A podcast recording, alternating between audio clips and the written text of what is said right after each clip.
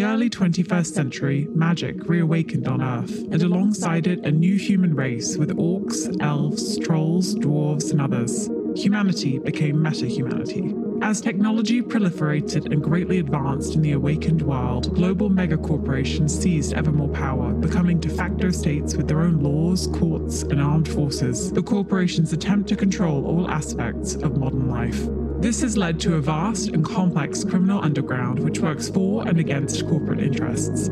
The independent career criminals who do what others can't or won't are called Shadowrunners. The year is 2101. Welcome to Fun City.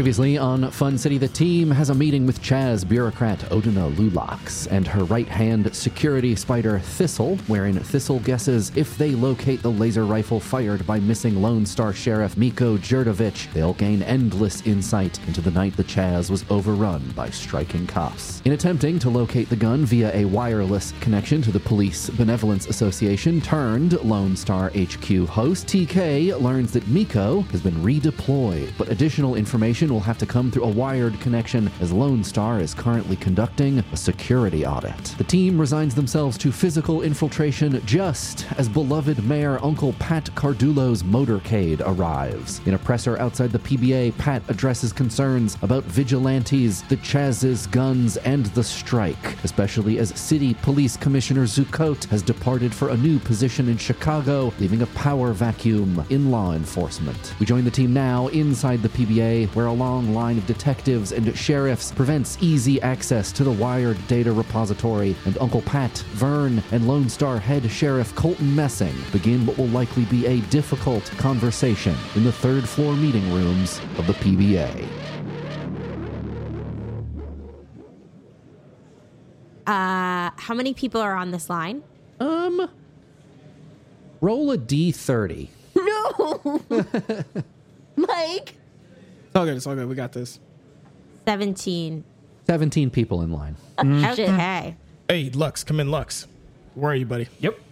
Uh, Lux is just about to dive into this large pile of spaghetti. He's sitting down. He's kind of forgotten about the mission. He's excited about Lux, the are you spaghetti. eating spaghetti? I can hear spaghetti I'm noises. just about to. TK, what's what's going on? You guys don't need a distraction. I don't. Well, we do. Take two forkfuls and then come this way. Come through the doors. Go. Okay, Exactly two um, forkfuls. It's important. what's going on? Lu- Lux is putting down the, the spaghetti plate right by where you serve yourself and uh, thinks to himself, I'm not going to be able to eat that when I come back because who knows. And uh, he's wa- he starts walking and he goes, What's going on, TK? Uh, so we got a situation over here. Uh, it looks like Yeah. the mayor has dismissed his bodyguards. He's having a super secret meeting with Vern, etc. There's also where's that meeting? Yeah, it's it's it, you'll if you walk forward, you'll see it. It's, it's somewhere to the left. It's it's there's a top floor, there's a bottom floor, but there's a big room, big room. Both of these things are in it okay. Theoretically. You know, Okay. big lots of open space, lots of floors, kind of thing. Yeah, you Yeah. as as TK saying this to you on the comm, you're walking down this hallway. You get to the blue door, you open it. There is standing TK and Lash.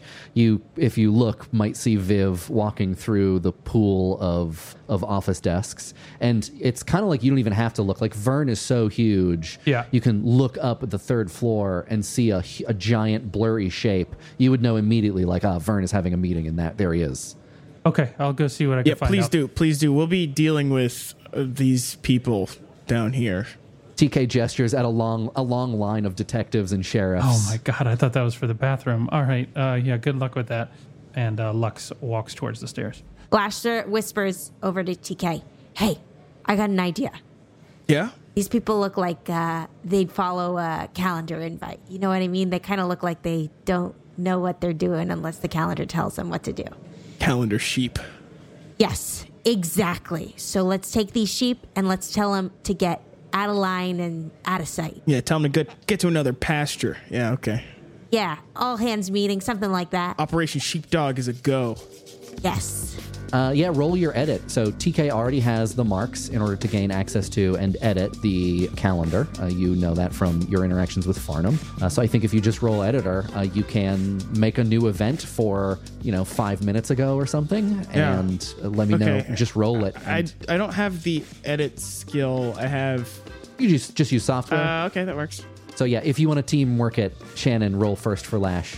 I got one hit. So add one dice to your dice pool.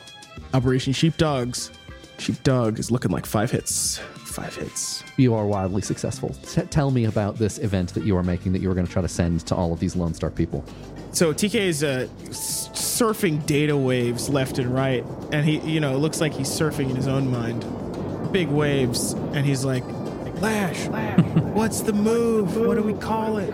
Flashes. She's really coming up with, I would call it executive poetry.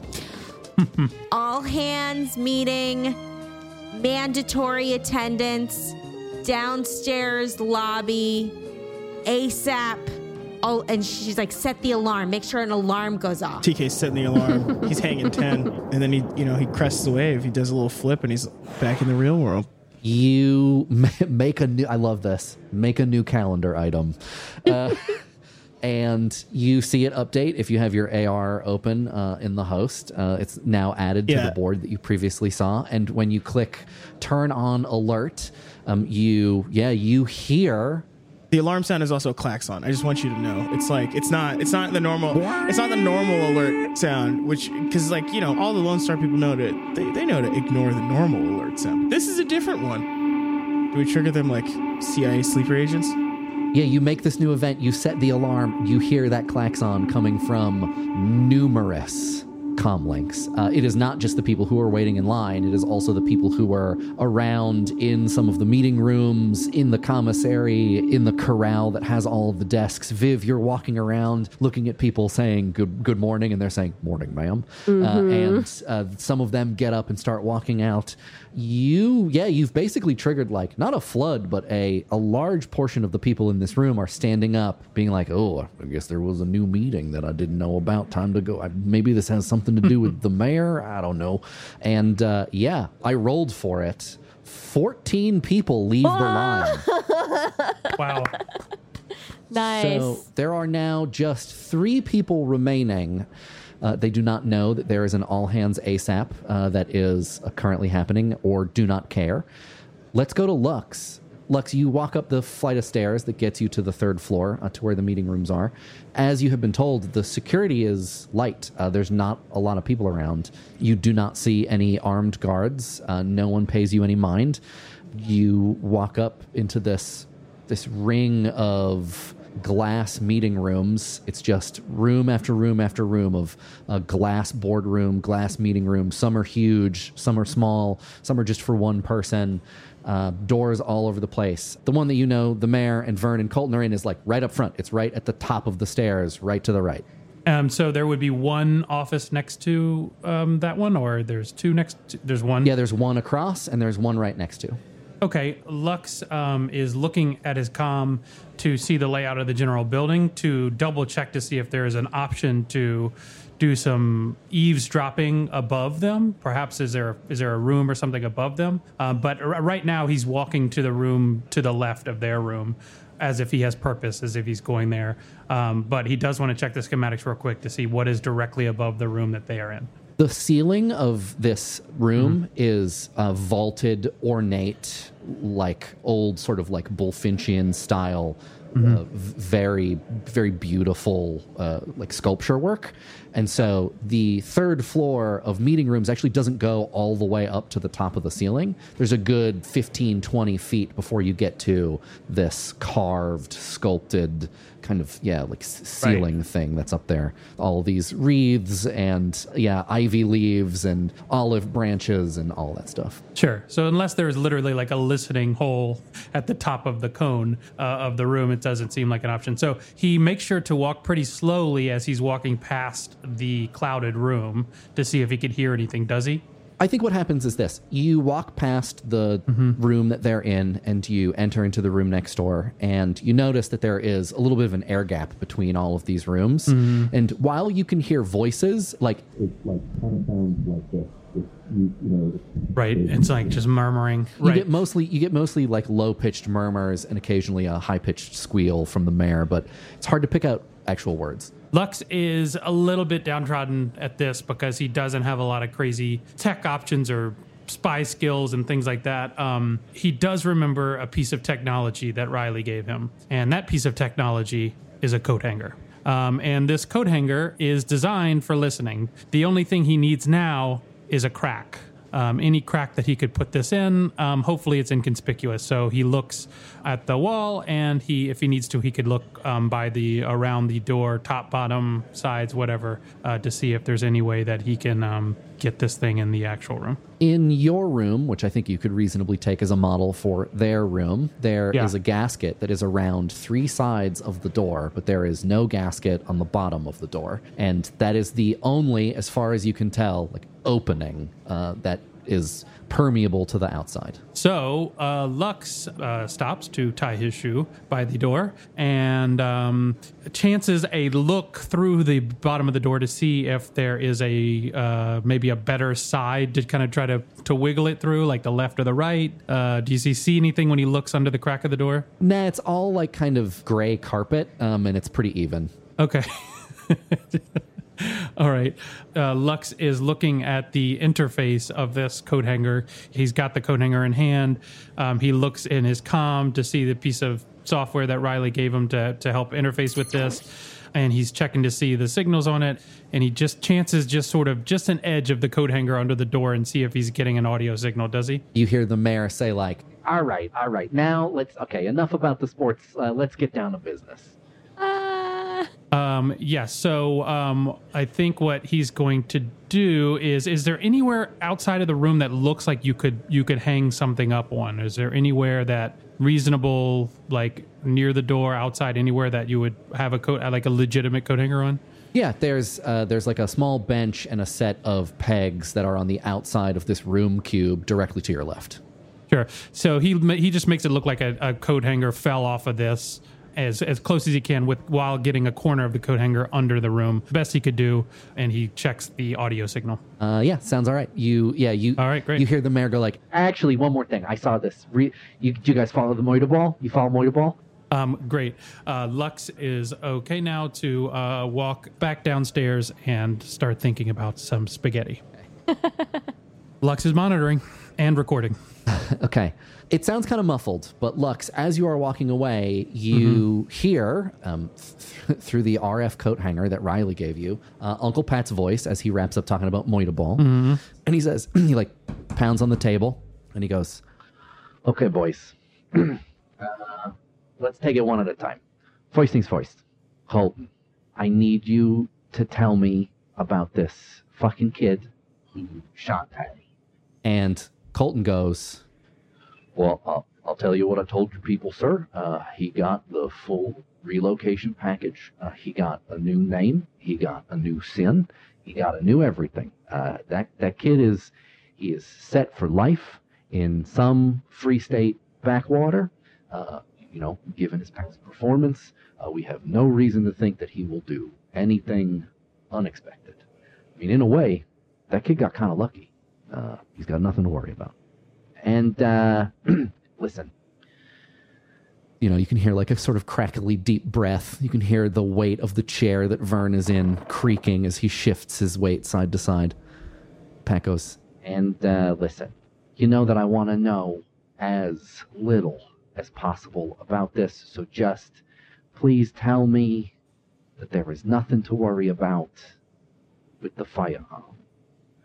We- Well, as is standard procedure, none of us has checked the logs on the firearm, uh, so no one knows anything. Uh, it has been scheduled for FMA.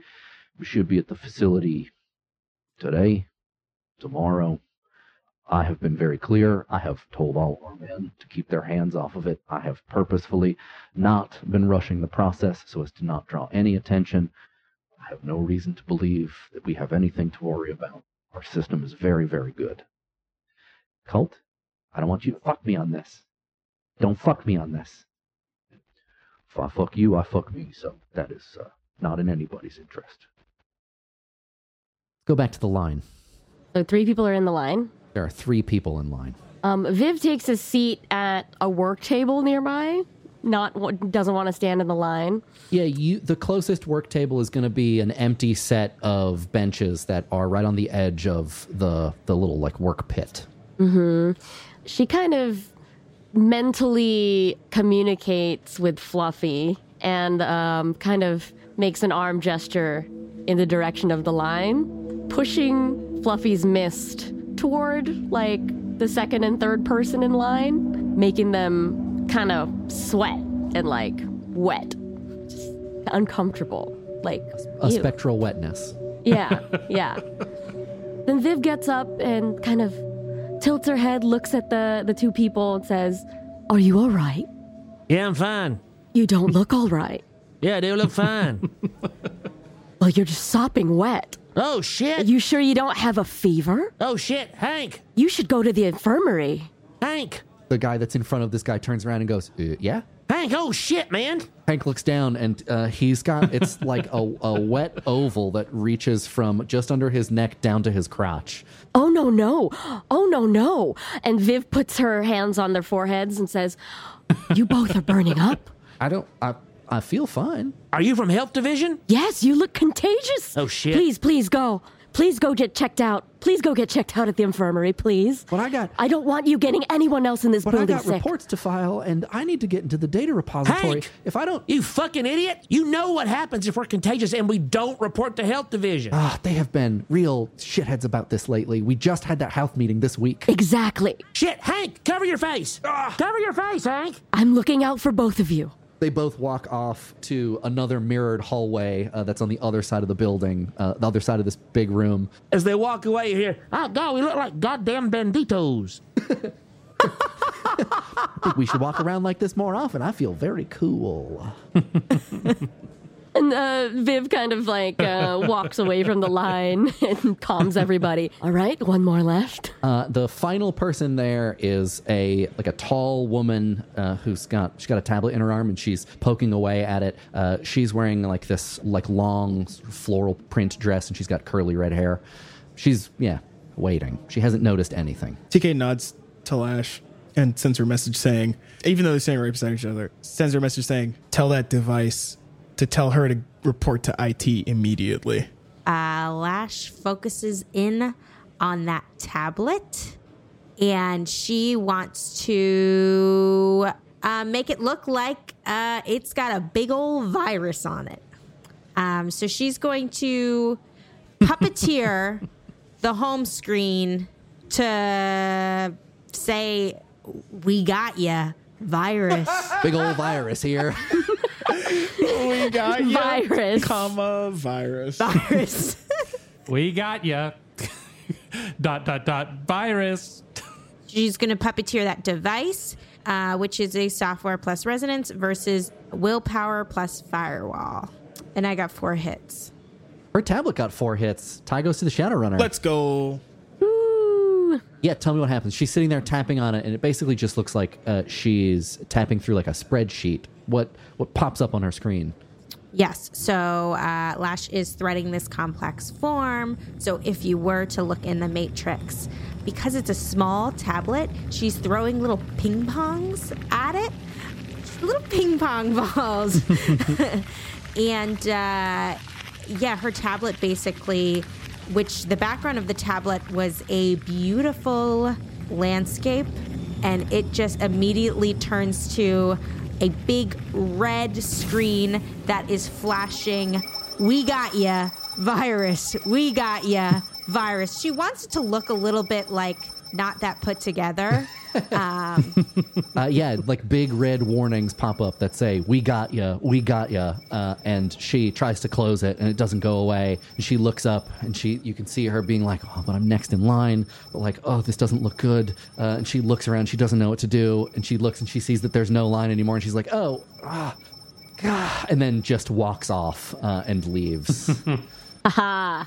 Back upstairs, uh, Lux, where are you? Just so that I know. Uh, Lux is just gonna head back down the stairs, back towards the uh, back towards the lobby. if you keep going, as soon as you pass through the double doors, you lose the signal. Uh, it Oh, no. it does not. It begins to crackle as you get close to the doors, and then when you get on the other side of the doors, it goes away. Uh, so it seems like if you get very far away, uh, it it doesn't transmit. Well, I think Lux will will it will still record though. Uh, not if you're recording, because there's nothing to record on the hanger itself. So I would have to leave a device. I would have to leave a device behind to keep it recording. Yeah, or you can you know you can stand roughly nearby. before he goes through the door then because I don't want to lose it. I, but as it gets as it gets rougher, he he comes to TK. Hey TK. Yo, what's up? TK, can you book me a meeting room, uh, Walter uh, Potts, a meeting room just on the complete other side, away from them, so nobody bothers me. I need to hang out there to monitor. Do you do you do you want a specific room number? I'm looking at uh Just the most inconspicuous one, away Okay. from the one that um that furnace. Not too Okay. far. You know, I still need to be able to monitor, but um but looking at yeah. 303, 304. That's great. TK Put me in a 304. Yeah, TK books you a meeting and you have a room. so Lux, you get sort of uh, out of range for a little bit. You come back and you come back in the middle of you know you like missed a minute maybe of conversation, Sure, uh, and you hear you hear Vern talking. I am fulfilling my responsibilities. I am fulfilling my responsibilities. You, uh, your responsibilities to what? You, you can you gotta get. Listen, I know they're striking, but you are still the organizer. You gotta get these guys. How many times do I have to tell you this? How many times have I said this is not the union activity? It's not. It's not protected. It's not the union activity. I, I have no, I have no protection. I have no blame either. Vern, I I, don't. I don't work for you. I work for the employees of NYPD Incorporated. You are what I got at the moment after your boss, the commissioner, left. And I'm sorry, heavy is the head that wears the crown, my friend, but I need you to cooperate on this. Like, I, I know that you don't want the responsibility. I'm happy to take the responsibility. I want the responsibility to be back into negotiations. Open up the negotiations now. There's a long pause. You hear several chairs creaking.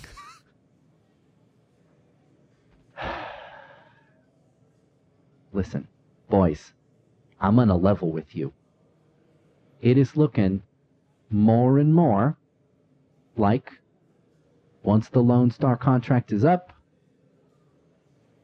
we're giving the whole city's enforcement contract to Knight Errant. I know. They're impersonal. They look like robots. Whatever. Whatever you want to say. You are fucking kidding us right now. No, I'm not kidding. I'm not kidding. I, you know, I wish I. Who do I love? Who do I back? I back the blue. You ask me who. You ask Uncle Pat who he backs. He backs the blue.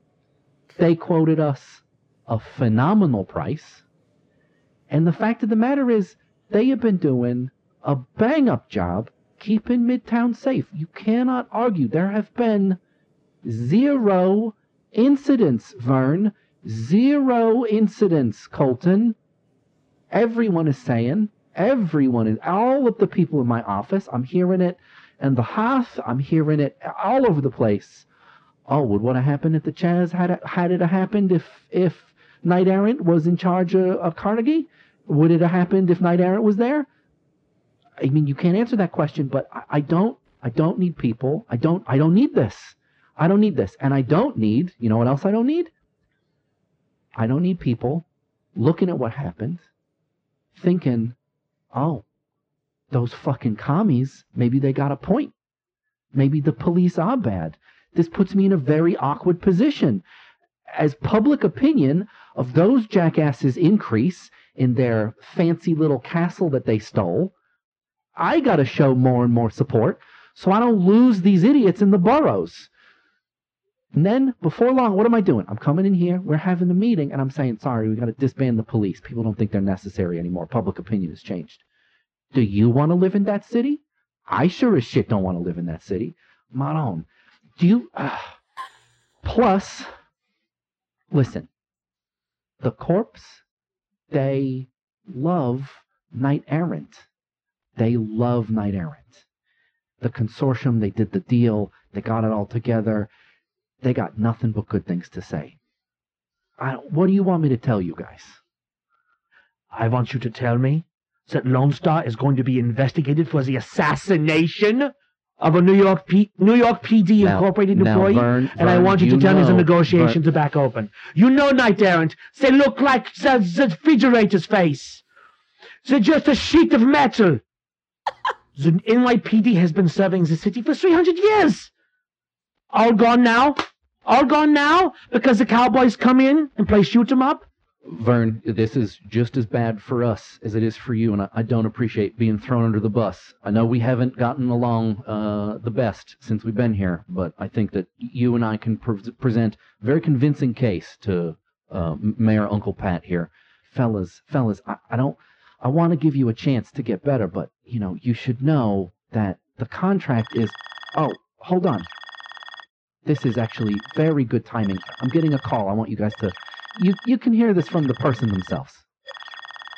back in front of the data repository. The last person in line is left. You're standing in front of a couple sort of poorly placed traffic cones, a sign that says audit in progress, and a closed double blue door. Viv is gonna hang out and keep watch over the doors. TK hops the cone and does a matrix perception test. He's he's just checking to see if there's any anything going on in there. Yeah, I'm, I'm just going to give it to you. It's a huge room full of technology, and there's also two other commlinks walking around. So it seems like there's two people in there. Fantastic. Uh, TK tries the doorknob. Uh, the door opens. Uh, what does TK see? when you walk in, um, you see this uh, like pretty big room, and this place looks like it was uh, just cleaned. Uh, it's like a very neat looking server room. There is a uh, like a little bit of space, maybe like seven or so feet from the door, uh, that's clear in front of you, and then there's a, a terminal, like a, like a desk, and uh, there is a padded chair in front of the desk. There's a man sitting on that chair with his feet up on the desk and he's sort of leaned over and he's using some sort of uh, equipment or device that's embedded in the top of this desk. Floating in front of him is a is a display of some kind that's showing a bunch of server information, and behind that are several racks of servers. This is maybe the most modest server room that you've seen in a little while, especially after being in the Chaz. You know, there's like a couple machines here. There's not a lot. Uh, and there's another guy uh, who is uh, like tending to these server racks and they're both dressed as farmhands. They are both wearing jean overalls with white shirts. Uh, there are a bunch of tools shoved in the bib pockets of the overalls. Uh, and as you poke your head in, um, you can hear them talking to one another. And the guy on the far end is shouting about having just finished. Okay, bud, that new ice is installed. What are we doing next? My dude, I want to chill. They are paying us by the hour. We are all we are already mostly done. We built a whole town in there, and it's not even one o'clock. Oh, I know. Okay, well, can we let some of the people waiting inside then? They've been waiting for a long time. Ab- no. And they probably have like important, uh, you know, like No, Lone no, no. Star. Like, No, what are they? oh. absolutely not. Absolutely no way. I am not getting fired, so some hotshot can find out where they're storing some runner's used chewing gum. Don't worry, I haven't connected it to the central server in Austin yet. No one's watching. It's just you, me, and then they are pixel partners. You uh, you want to go grab some lunch? Oh, yes. Oh, there's spaghetti downstairs. Oh, dude, spaghetti. Mayor Spaghetti. I love Mayor Spaghetti. Mayor Spaghetti. Mayor Mayor Spaghetti. Mayor Spaghetti. Spaghetti for the mayor. The guy in the chair starts to get up as they're chanting and uh, is looking over his shoulder. TK, you probably have a moment to close the door before they. TK TK he closes the door. He he lets his he pops his head back out and lets the door swing gently shut. Oh, is, do you know, there's, is there any spaghetti left down there? Bro, yes, mad Oh. spaghetti, bro. Yes. Dude, I'm gonna eat so much spaghetti. That guy said there's mad spaghetti left down there. Dude, mad spaghetti? That's almost as good as Mayor spaghetti. You go now. It's it's still al dente. I was there like five minutes ago. Al dente spaghetti. Al dente. That means to the tooth. we'll be back in a few minutes. Uh, you guys are good hanging tight, right? Yeah, yeah, yeah, for sure, dude. Yeah, just wait Bring here. me back some spaghetti, bro. Oh, okay. I'll bring you back some spaghetti. yeah. Uh, they walk across the pit and uh, they are talking animatedly to one another about the lunch they are about to have. TK slips in. As they leave, uh, Lash pokes her head in the door where since TK's in there and says, "So, can we jack in?"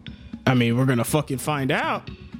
You guys walk in and you approach the terminal that you saw one of the guys at, and you see, yeah, it's a recessed keyboard that's set into the top of a desk that seems to control this terminal that's floating in front of it. Uh, the screen is just a login screen uh, at the moment, and there is right, uh, sort of off to the left, very obviously labeled, very big. Uh, you know, you've seen it a thousand times. A direct connection jack. You could pull out the um, the universal data connector from your deck and plug it right in. TK fucking jacks in immediately. Uh, I'm assuming you're in full VR. Yes. Hot sim? No, cold, cold, cold. No, because he knows he's going to need to jack out in at a moment's notice. Yeah, so TK, you you pull the twin retractable universal data connectors out of your deck. You plug one into your data jack in the back of your neck, and you plug the other into the desk. And yeah, uh, your synapses fire as you are transported from this uh, cool server room in the PBA to Oh my god. A small cell in the center of a western town.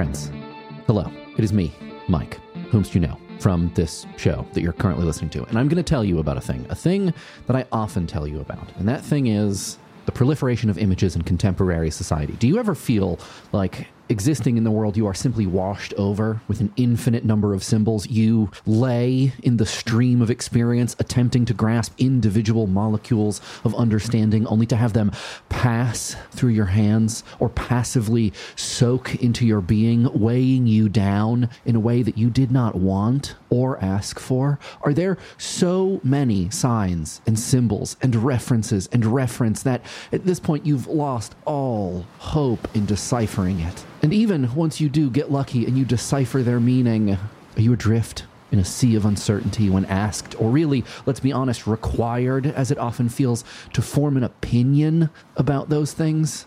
It is exhausting. It truly is. But good news you're not alone, friend. You are not alone.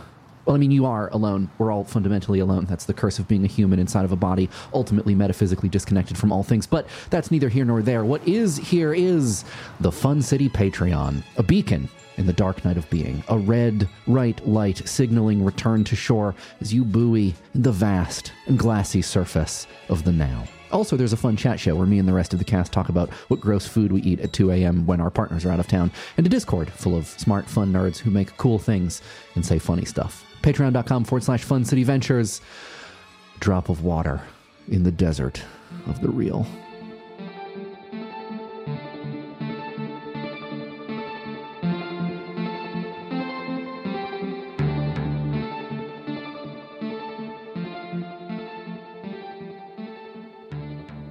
The wind is blowing lightly. See some tumbleweeds rolling by. There's four buildings on either side of this plain, this dusty environment. You are in a, a small single room plopped in the center of Main Street. There's a jailer's gate right in front of you. And there's a small label on the lock that keeps it closed. It says, please log in. I mean, I think TK logs in. He's got the access. Y- you have marks for the public host, not for. Oh, not for the fucking air gapped. Mm-hmm. Yep. Mm-hmm. Uh, yeah, TK uh, comms Lash. Uh, I need you to do some matrix magic here. Help! Help! And Lash pops. Uh, I mean, kind of just slides her eyes into into VR. uh, she doesn't have a direct connection, but does she see the same thing? You can only see, insofar as TK is keeping the streaming service that he had running earlier running, unless Slash has Skin Link, there is no way for her to interface with wired only devices. She can interface with TK's deck. So, yeah, you can basically like ride along, but you can't do anything in the virtual environment of the direct connected host. Right. Okay. So Lash is going to do that. She's going to kind of do. She's going to do a ride along and uh, kind of be there for TK. That right along. All right, T, uh, TK comms Viv and says, "Can you can you melt anyone who comes in? Or actually, don't melt them, but turn them away." Oh no no. Yes, I will watch the door. Okay, great. Please log in. TK looks at the login. He points it out to Lash and says, Yeah. What are the odds here that? What do you think? Guest, guest. Do you think that's gonna work? I, I Yeah, or admin, I admin, mean, might- admin, admin. I think you might as well try an admin. I, admin. oh, you know, like forty percent of the time, it's one of those things that really works. I know you'd be surprised the places I've got into by rolling admin The admin network security, I mean, you know. by entering in admin admin. I got into a bank. Yeah, right. Okay, yeah, you too, huh? All right. Uh, TK types in admin, admin. Uh, I rolled to figure out whether or not you admin admin would work, and I rolled a one. So admin admin works. Jesus Christ. Y'all. Amazing. Well, howdy there, user. Ah. Much obliged for leaving that dusty trail behind and joining us here at the Hardline Data Repository of temporary headquarters of Lone Star Security Services. Please pardon our stardust as we begin to homestead our claim here. You can call me Farnum. Now, where would you like to go today, partner? Hey, Farnum. Good to see you, bud. Back upstairs, you hear Uncle Pat uh, crackily say, "Oh yeah, okay, this yeah, this is actually really good timing. I'll let you hear it from the person themselves. Uh, here, hold on." And he, you hear some rustling, then you hear some technology turning on and like some things being arranged on a desk. Uh, and then you hear like this sort of characteristic, like kind of like chiming noise that I don't know that any of you recognize. Uh, and yeah, like the sound of technology doing something. And then he says, uh, I don't know if any of you have had the pleasure, uh, but if you haven't, uh, Colton, Vern, uh, this is Quinn, the COO of Evo. Evo, uh, this is uh, Sheriff Colton Messing, the head of uh, the head of Lone Star here in, in the city, and this is Mr. Vern Solix, uh, the head negotiator for the PBA, and uh, as we were just discussing, in some ways, uh, the interim police commissioner. Hello, and good afternoon. It's nice to meet you two in person, finally. As I'm sure you've heard by now, it was my team and I that designed the deal between the Midtown Corps and Ares for the exclusive Knight Errant security contract. And I'm now in the midst of doing the same with Uncle Pat here and the whole city of New York. This is a landmark public private partnership, an arrangement that redefines the power, scale, and synergistic efficiencies of sovereign corporate entities and municipal stakeholders. But it's not just about business. Here at Evo, we're people too. And we believe that our conscience demands a more humane vision. Recently, our board approved the following. Evo will cover the medical care of every knight errant officer and every single person passing through the justice system. From contractors to the incarcerated. From the drunk take to corporate death row. And heck, even folks on parole. You can tell by the way that the voice says folks, it's spelled F O L X.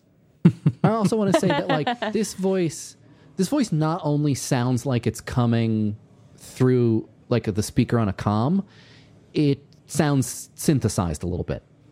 Gentlemen, I know this might be difficult news for you to hear. And yes, it does mean that your firms no longer have a business case for municipal operations in the greater New York area, but you'll have ample time to prepare communications. Our legal technology department have got the Lost Acts chugging away down there, chugging away at the fine details of the new deal. But we should be announcing the new deal to the public within the week. I wish that you were in the room. I wish you had hacked a camera so that I could describe to you the faces that Vern and Colton are making right now. You hear some stammering. Colton is the one that you hear first, and he's like, uh, um, uh, Mayor Pat, y- you gotta, um, Quinn, it's very nice to meet you. Um, and you as well.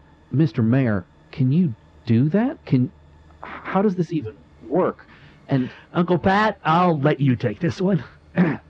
he's right. Uh, we have all of the machines going away, trying to figure out how we can do it, if we can do it. Uh, Quinn assures me that while there's no like strong precedent for this deal, Uh, there's something that we can figure out. Uh, he he has been talking to me about this adversarial system that he's built that really makes sure that we uh, we make sure we button it up real nice. And um, I mean, guys, like look at it from my perspective. Not only are we going to be able to offer health care to everybody on the force and everybody who goes through the justice system and the legal system in New York, which is huge, they're going to foot the bill. It's going to save us billions. The city not having to pay for that? I, I'm sorry, but I don't think NYPD or Lone Star can provide that level of service. And and Quinn was telling me, like, per, you guys, if you're worried about yourself, Quinn, tell them. Uncle Pat's right, and I can tell by the look on your faces, you agree.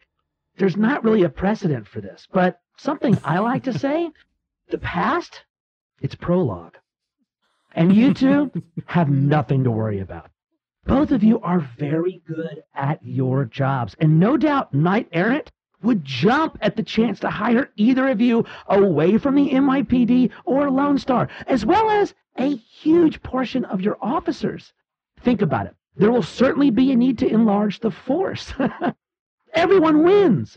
Except, of course, uh, your officers who cannot pass the strenuous Knight Errant physical examination. But most of them are likely near to retirement anyway, and surely NYPD in particular has the funds to start their pensions early. As a sign of goodwill, you're firing the New York Police Department. Vern, we're not. No, nobody's getting fired. You're letting a corporate digital assistant fire the New York Police I Department don't. I don't from the city of New a York. fair categorization of of Mr. Quinn's uh, corporeal form. Fuck you. And fuck you.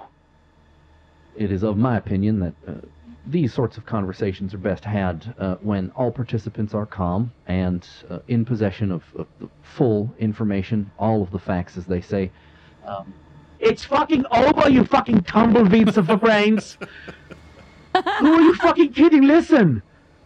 Uh, surely there is a, a comp- maybe there is something that the NYPD and Lone Star can do uh, in collaboration with one another to present a compelling counteroffer to Uncle Pat.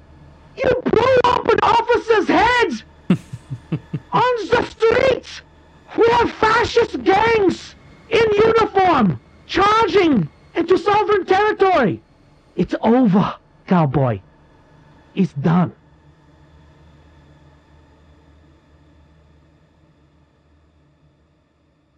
Downstairs in the VR, in the direct connection VR host.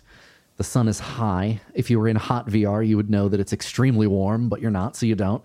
Feels normal, feels very comfortable. Uh, in this small town, you see eight buildings. Uh, they all sport a different version of the rough branded sign that you saw floating in front of the PBA host. And on one side, you see a squat stone building labeled Munitions Stock and Audit. And attached to that building is a smaller white one uh, with a sign that reads Wanted. Next to that building, uh, sort of slightly further away from you, is a smart, dark wooden house uh, that is two stories.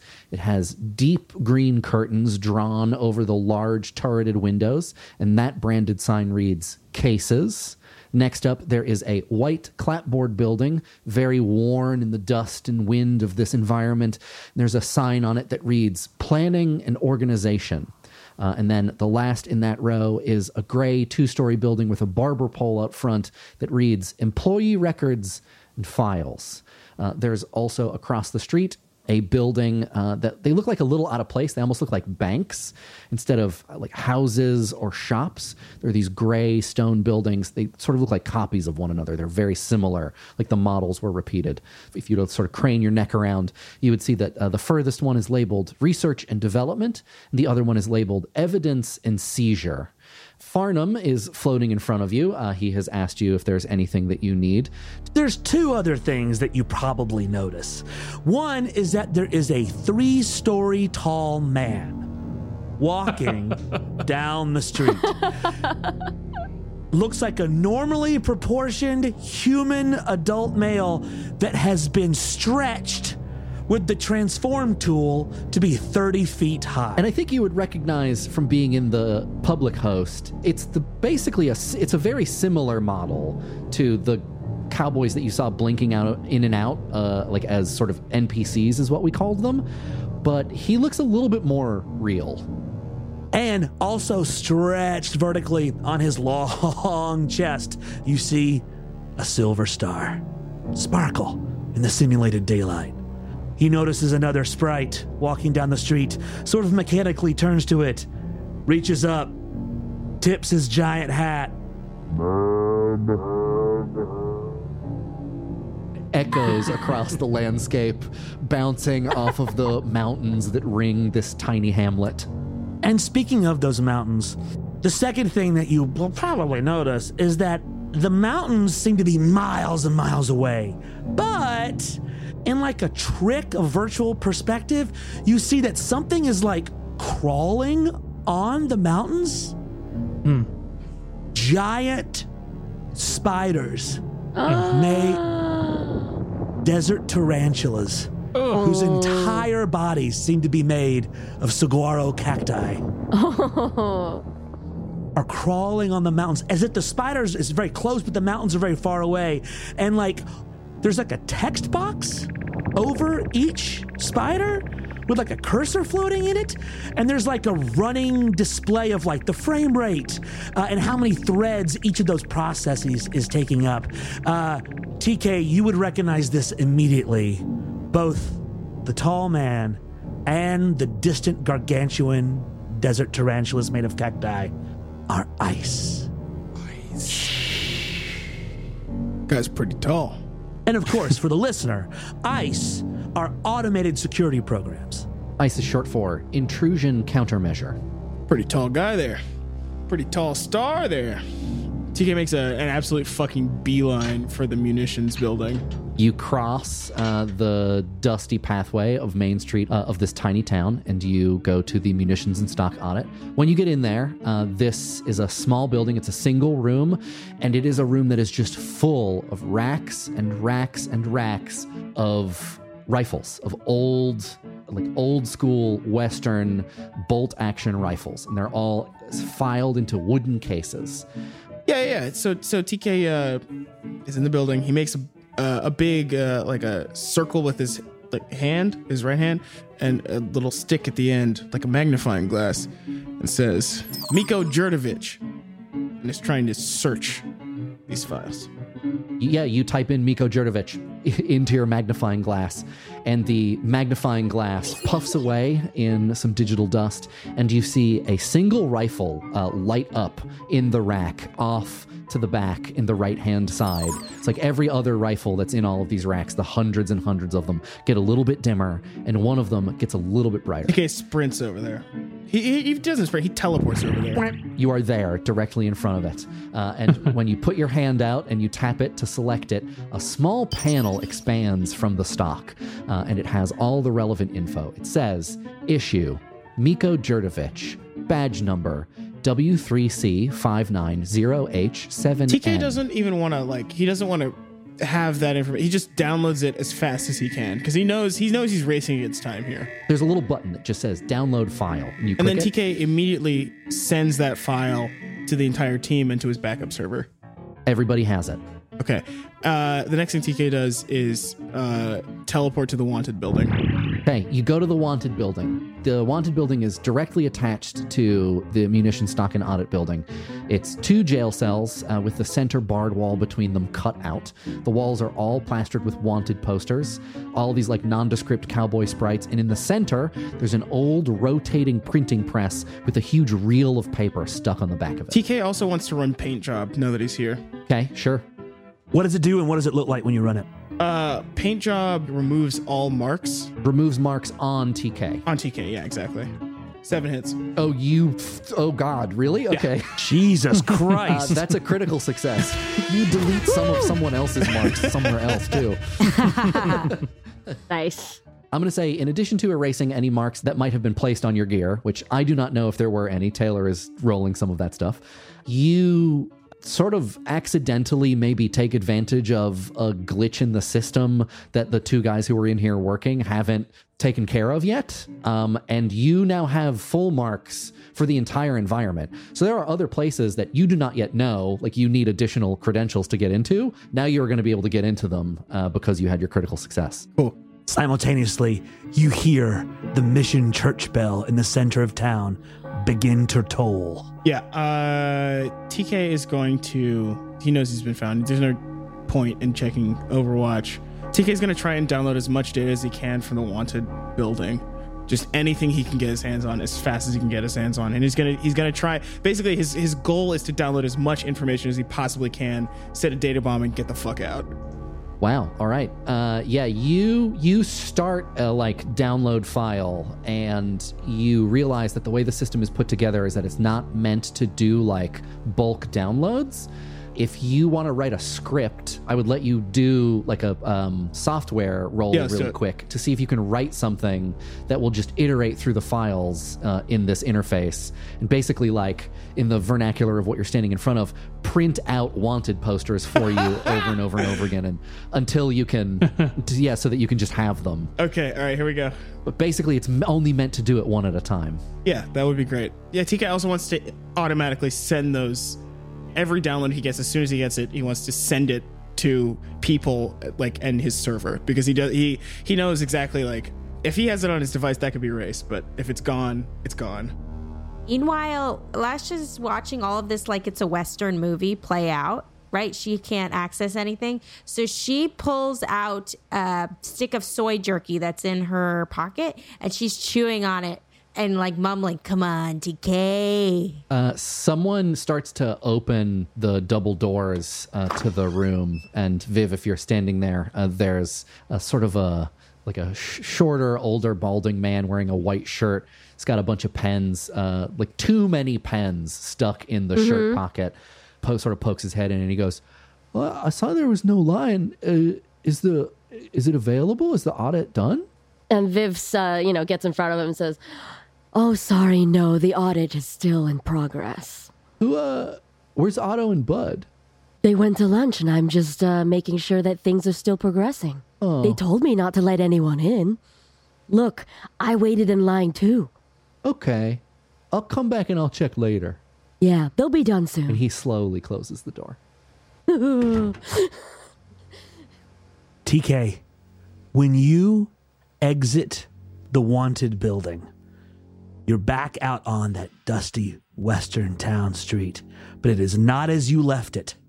The bell has finished ringing, and now you see giant, massive tarantula legs, the size of those crazy, waving, dancing uh, men out in front of the car sales fan men, crazy dancing fan men, come over the facade of the bank across the street.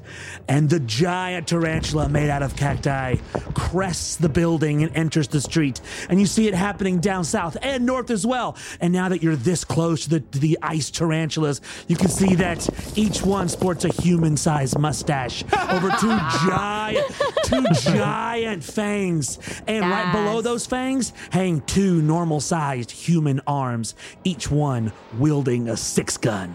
Ooh, Wait, their pistol, their Ew. arms akimbo from their They- mouths. yes. Yes. TK, what was the result of your scripting roll? Your your Three hits. Three hits. Three hits. I'm going to give it to you. Like this is you. I could write this bash script in like two minutes. So three hits, you're going to get it. You are just you have a process that's just Yeah. going. That's downloading um, wanted posters. I will roll some dice off camera, as it were, once we're done to figure out how much you were able to get.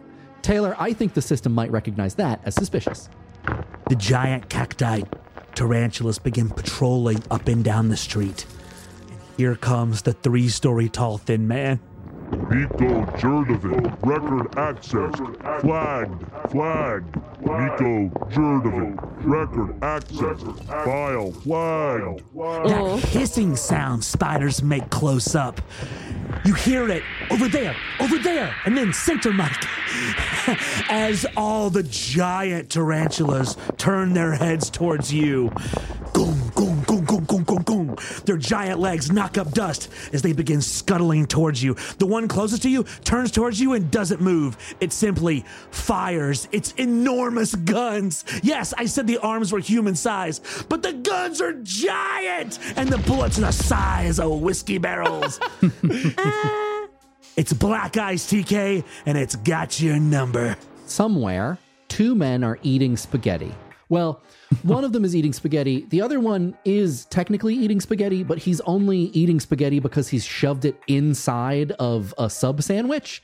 Anyways, two guys are eating spaghetti and both of their comms are ringing security alert, security alert, security alert. And one of them looks at the other and goes, Did you? What? What?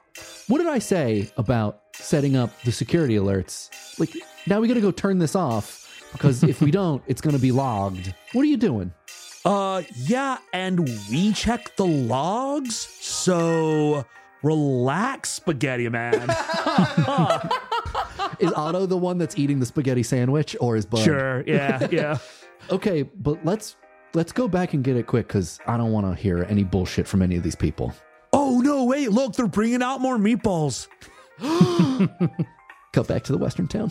A bullet the size of a barrel, an attack from a black IC program is fired directly at UTK. The opposed roll for you is intuition plus firewall.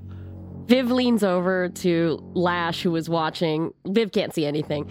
Uh, is he okay in there? Shh, Viv, it's just getting good. And she takes another huge bite of her soy jerky. Five hits. Doesn't beat a six, oh, does it? Jesus. Oh my gosh.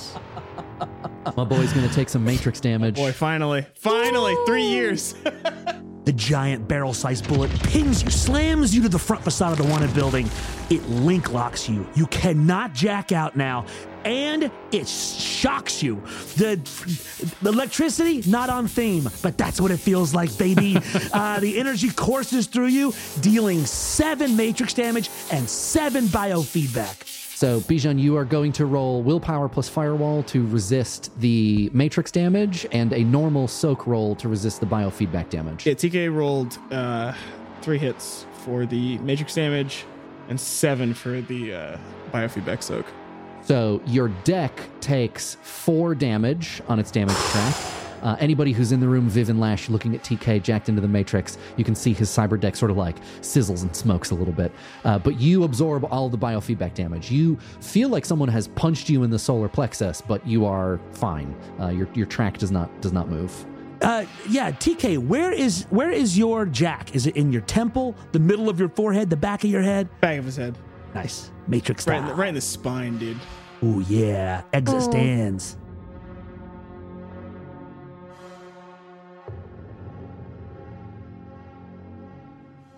Lux back outside, uh, listening into the conversation. You hear the end of this very heated conversation where someone named Quinn, who you I think understand is the COO of Evo, has this landmark deal that they're putting together to partner with the city and Knight Errant and Ares uh, to uh, basically redo the entire city's security contract. You hear this conversation finish. You hear a bunch of shuffling. People are shouting. People are mad. Uncle Pat's trying to keep the peace.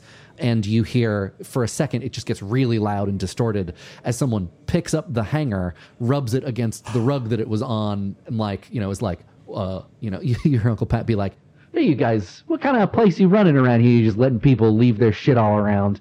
and uh, you your ears ring a little bit as you hear a loud knock as he very forcefully puts it back on the coat hanger that's outside the room and you see them uh, from where you are start to leave the office that they were in Yes. Uh, Lux is tracking this through the corner of his eye. Right now, he's been just working on a PowerPoint presentation that he's got in his comm hooked up to the little projector. And as if he's readying himself for a meeting, you know, his uh, shoulder is kind of to them and he's kind of looking over his shoulder um, and uh, waits for them to leave. When they do, and he feels that it's been enough time, he checks both ways, goes, picks up his hanger, and uh, makes his way towards the lobby. great you start walking down the stairs back in the western town of the direct connected host Yeah, TK's gonna try and jack out again. uh, so in order to jack out when you are link locked you have to Lash has her mouth full of jerky. She's had too many of these, but she got distracted and she's explaining to Viv. So it's these giant spider monkeys. I mean, not so there's so there's these giant desert tarantulas, and they're they're attacking TK.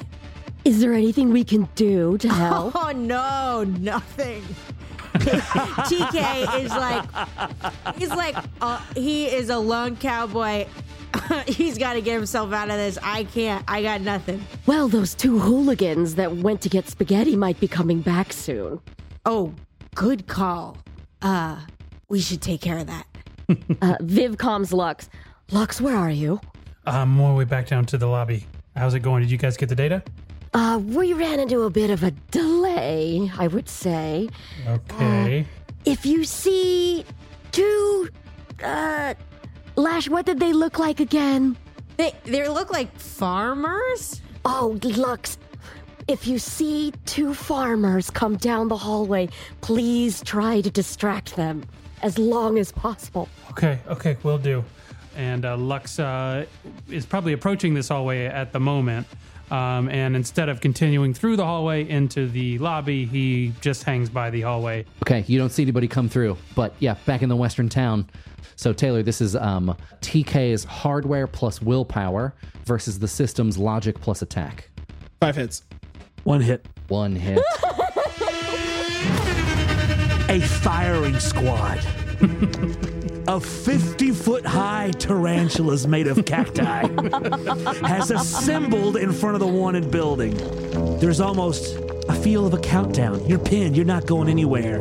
And then, bang, bang, bang, bang, bang, bang, bang, a volley of fire as all these massive go kart sized bullets fly at you in exponentially slower motion as the western village fades. Well, goodbye. Thanks for coming and visiting us here at the Hardline Data Repository. Please, come again.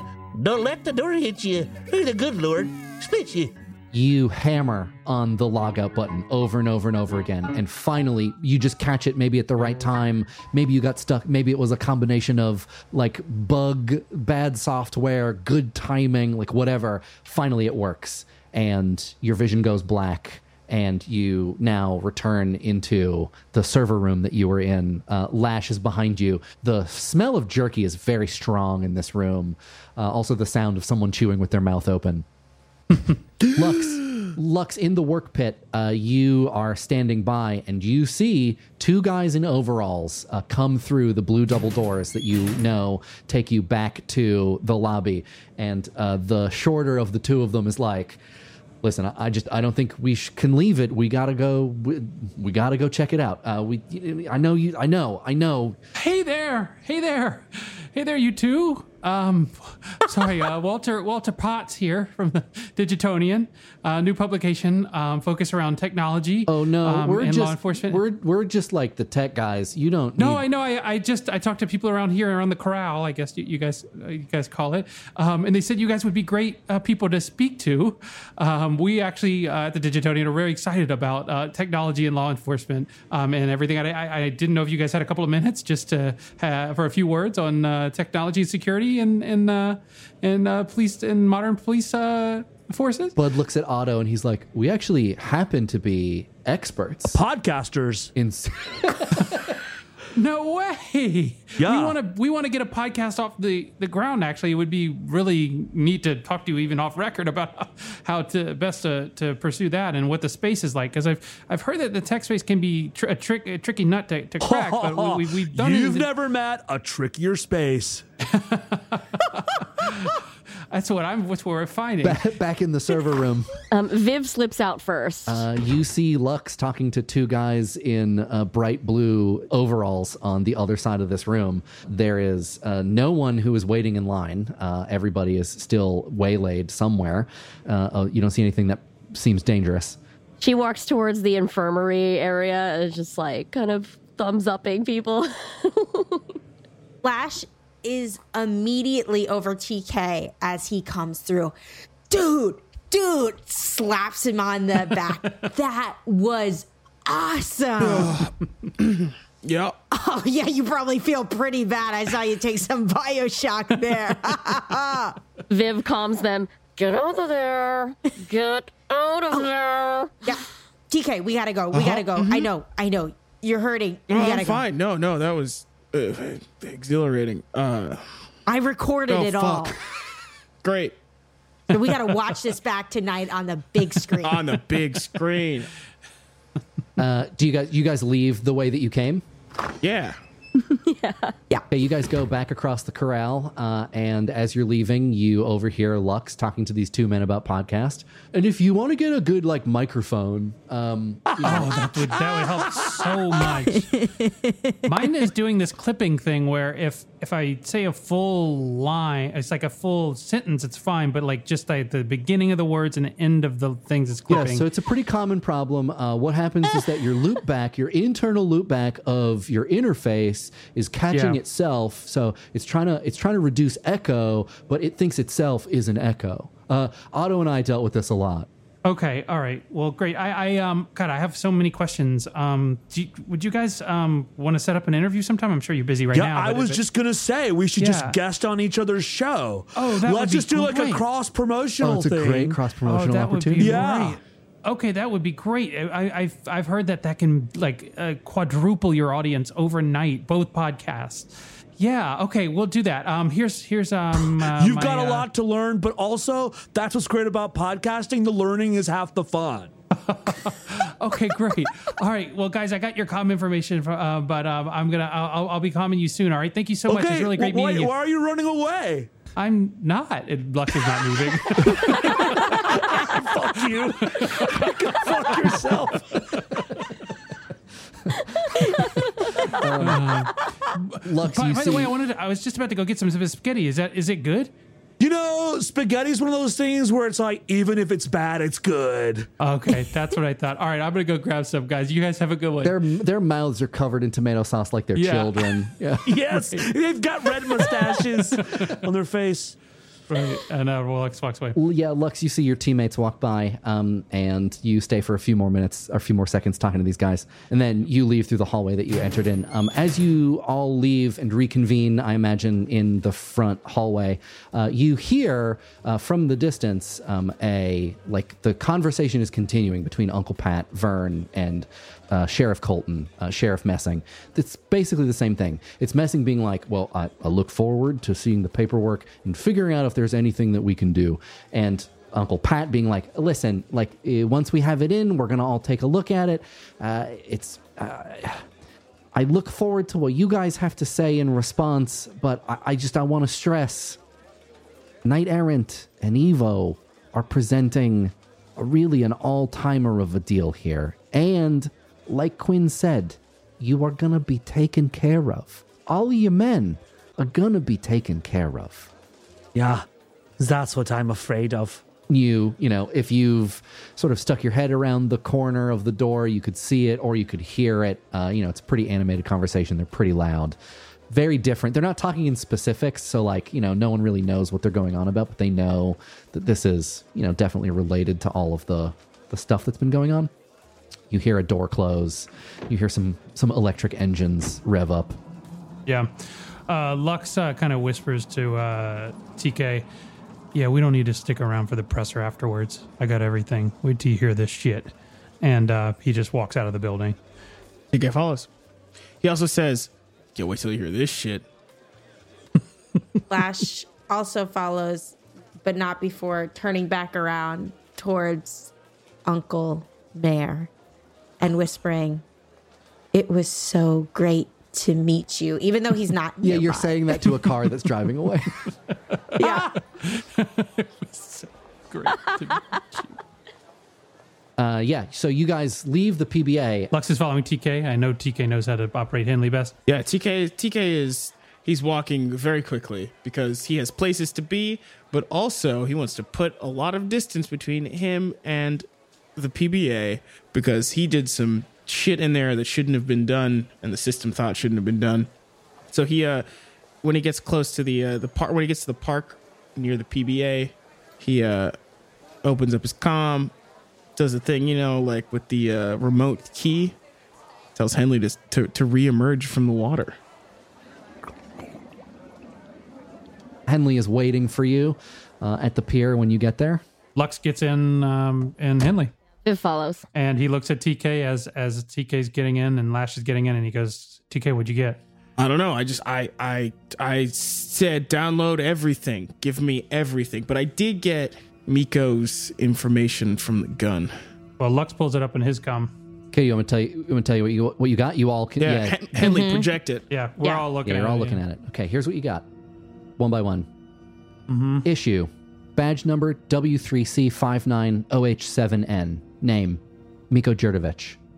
Model, ironically, it's an Ares Macrotechnology gun. Uh, I, they they make guns like that's probably not very surprising. The serial number of the gun, and then a bunch of information about the log. Here's what you see. It's kind of laid out almost like a in a spreadsheet. Uh, like it's not very advanced. Uh, you've just downloaded basically a text file. It says Right. log type, local, log upload schedule, manual, last log update, and the date is three days ago. And then what looks like a link, uh, like something you can interface with, and it says view uploaded logs question mark. Below that, current location, and then what you would immediately recognize as GPS coordinates.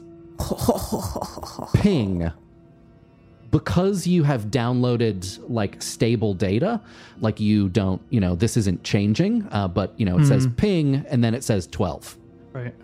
Status operational, update locked, remote locked, operator locked, FMA scheduled, decommission date, and then a date. And that date is tomorrow. Notes faulty firearm, approved FMA, sheriff, C, period, messing. Uh, well, Lux takes a look at the um the log change, uh, log changes.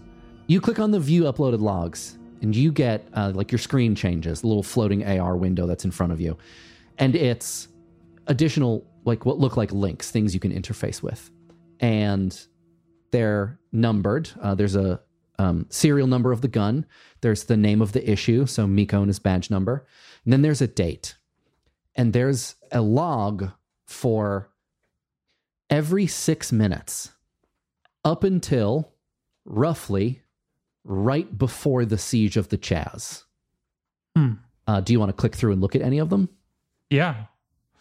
Basically, there were no logs afterwards, though, because because we presume that he shut off the gun and there wasn't any logs, though.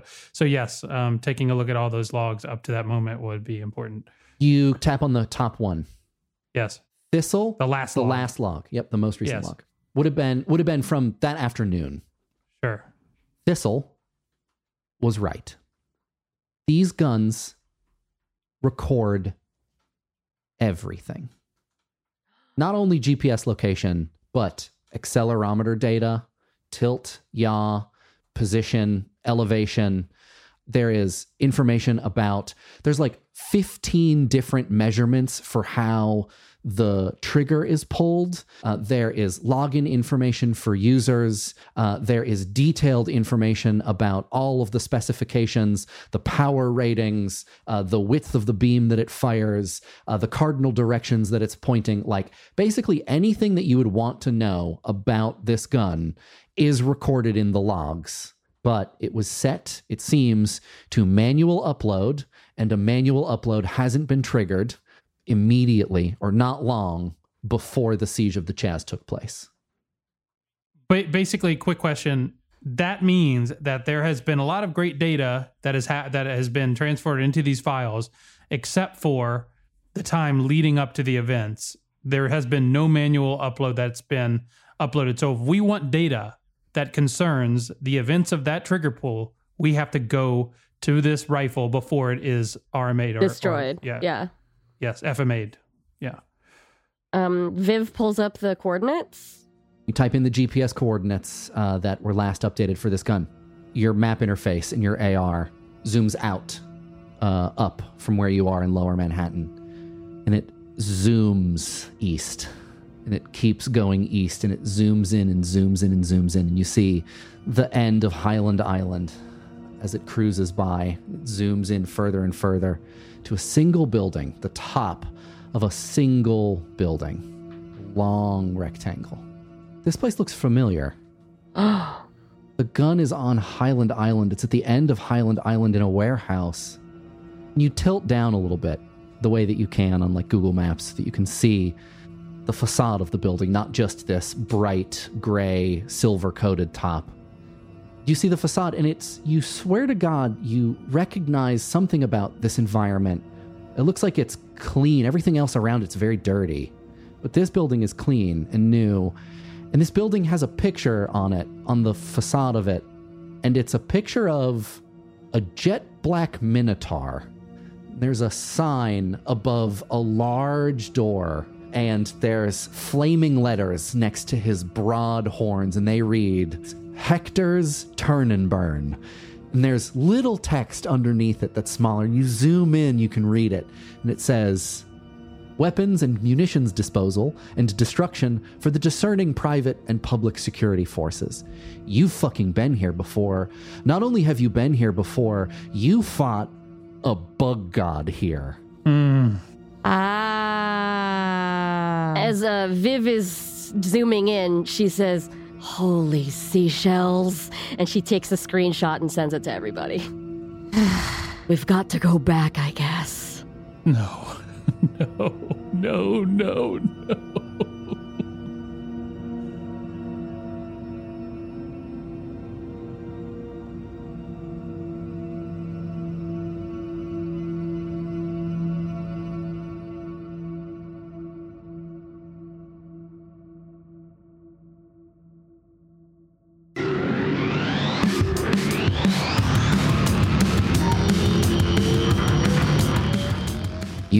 Leaving Fun City. Thanks for listening. If you want to support the show, get access to bonus one off episodes, Mork, Borg, side games, our bi weekly post episode chat show, Fun Chatty, and our Discord, head on over to patreon.com forward slash Fun City Ventures. And of course, thanks to all of our current patrons for help keeping this ship afloat.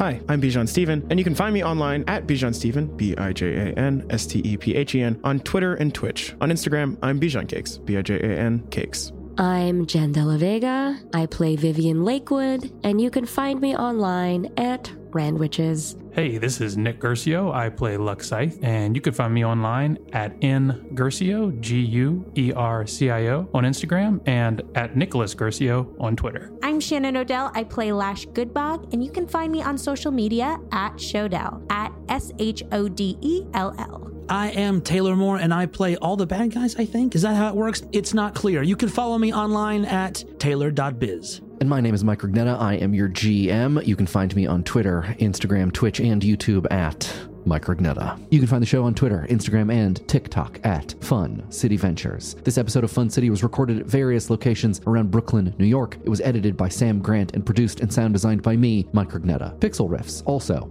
has human sized arms. Fun City's music is by Sam Tyndall, with tracks by Will Savino. Our art is by Tess Stone. Our Discord mods are Olivia Goulin, Kelly McHugh, and Kit Polium. The voice of Artemis is Molly Templeton.